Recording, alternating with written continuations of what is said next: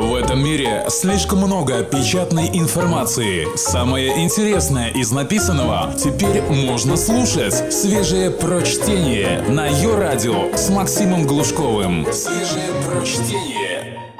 Сегодня будет немножко научпопа, с вашего позволения. Умей вертеться.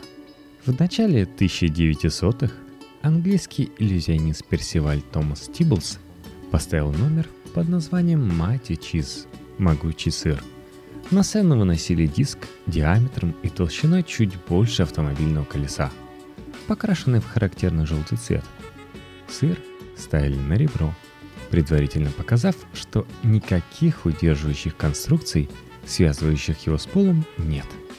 Затем любой желающий мог попробовать опрокинуть диск, положив его на бок, на что давалось 15 секунд.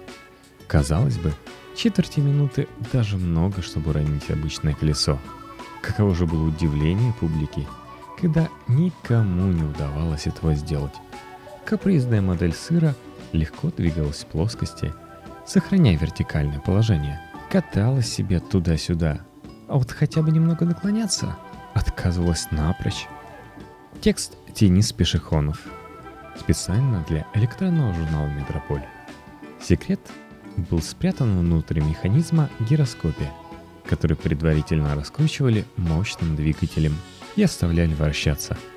Он действовал в некотором роде как волчок, который, однако, стоит не параллельно, а перпендикулярно Земле. Люди же являлись своего рода силой гравитации, которая пытается, но не может уронить волчок, пока тот вращается. Почему же? В каждый момент вращательного движения – все точки объекта движутся мимо оси вращения с определенной линейной скоростью. Чем дальше точка от оси, тем выше эта скорость. Когда мы раскрутили волчок, то фактически совершили разгон всех его точек в определенных направлениях и с определенными скоростями.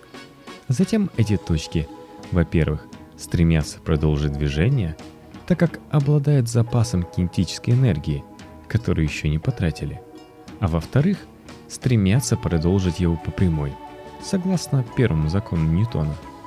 Помимо хорошо известной читателю центробежной силы, у тела возникает еще и так называемый момент импульса.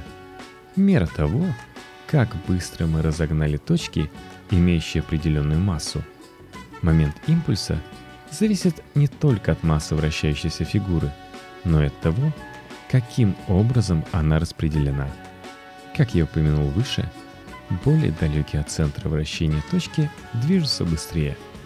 Если таких точек много, то есть масса предмета удалена от центра вращения, как, например, у плоского диска, то вращать такой объект сложнее, а момент импульса получается больше.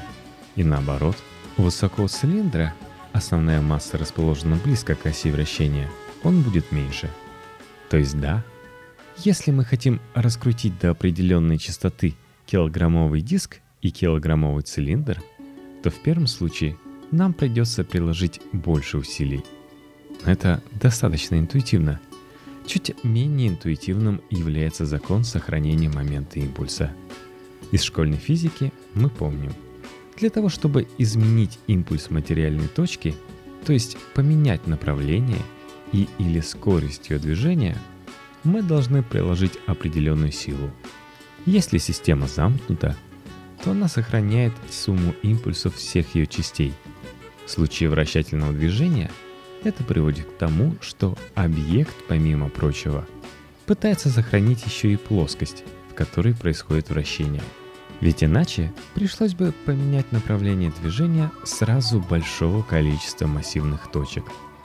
Такое поведение известна под названием гироскопический эффект, который широко используется, например, при определении угла наклона летательных аппаратов.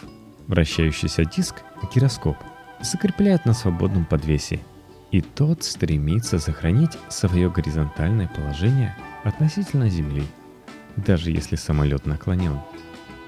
Еще одно интересное применение гироскопического эффекта – популярный кистевой тренажер Powerball – Пластиковая сфера размером с кулак весит пару сотен граммов.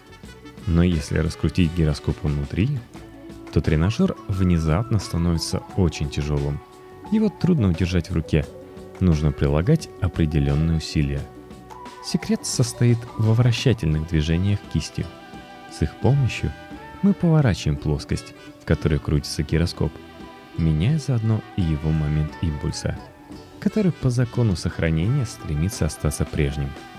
Чтобы лучше понять, откуда берется большое усилие при передвижении небольшой массы, представьте, что вам нужно отклонить от траектории этот же Powerball, летящий вас со скоростью несколько метров в секунду – Впрочем, автор настоятельно рекомендует не проводить подобные эксперименты. Только свежее прочтение на Йо-Радио. Раз мы в интернете, то даже выпуск с уклоном в физику не может обойтись без котиков, которые, как известно, обладают удивительным умением всегда приземляться на лапы. Эта способность называется Cat Writing Reflex – из-за нее кошки должны благодарить закон сохранения момента импульса. Выше мы упоминали, что вращать более удаленные от оси поворота предметы труднее, чем менее удаленные. Попробуйте, например, повертеться в комнате с раскинутыми руками. Не забудьте вынуть наушники.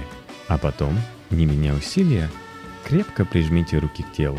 Частота вашего вращения заметно возрастет – этот фокус часто можно лицезреть в фигурном катании. Коты проделывают нечто подобное лапами в воздухе. Сначала кот, летящий спиной вниз, изгибается в середине тела, немного скрючиваясь, чтобы иметь возможность независимо поворачивать переднюю и заднюю половину туловища. Вокруг оси, направленной горизонтально вдоль тела кота. При этом он резко вытягивает задние лапы, а передние, наоборот, прижимает к телу. В таком состоянии момент инерции его задней части выше, так как масса вытянутых лап дальше от оси, чем передней. Вращать ее труднее.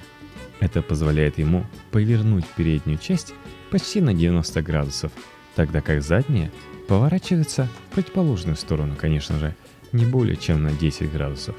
Теперь он должен совершить обратное действие, то есть сжать задние лапы, вытянув передние – Инертной становится уже передняя его половина, а задняя спокойно вращается и доворачивается до нужного положения. Повторив все шаги, еще раз, кот оказывается повернутым относительно первоначальной позиции на 180 градусов. Ему остается только приземлиться на лапы. Для совершения всех указанных действий среднестатистической кошке нужно всего 30 см высоты над поверхностью Земли – но в любом случае, чем кот выше, тем проще ему приземляться в разумных пределах. Кроме момента импульса, говоря о вращающихся системах, имеет смысл упомянуть еще и силу Кориолиса. Напомню, что вращающаяся система состоит из точек, движущихся с разной скоростью, которая зависит от расстояния до оси вращения. Если какую-то из этих точек начать перемещать внутри вращающейся системы, то нам потребуется заодно изменить ее скорость. На дальних радиусах скорость должна быть выше, а на ближних ниже. Чтобы изменить скорость, точка должна быть подвержена ускорению. Ускоряя точку, мы будем как бы противодействовать некоторой силе, которая стремится удержать ее на той же скорости. Это и есть сила Криолиса. Она лежит в плоскости вращения – и перпендикулярно скорости движения точки, которую мы перемещаем. И самое главное, мы с вами живем в гигантской лаборатории для исследования силы Кориолиса, ведь наша планета вращается с огромной для такого массивного объекта частотой. Линейная скорость точки на экваторе более 1600 км в час. Нужен сверхзвуковой самолет, чтобы обогнать Землю в этих широтах. Но вернемся к силе – из-за формы нашей планеты на экваторе сила Кориолиса может действовать только вдоль линии экватора, а также вверх или вниз, потому что плоскость вращения на такой широте перпендикулярна поверхности Земли. На полюсах наоборот. Плоскость вращения и поверхность параллельны, поэтому кориолисова сила тоже параллельна Земле. Во всех остальных точках имеет место комбинация этих двух составляющих – своя для каждой широты. Важно и то, что сила направлена перпендикулярно скорости движения объекта. На экваторе это приводит к тому, что вы немного теряете в весе.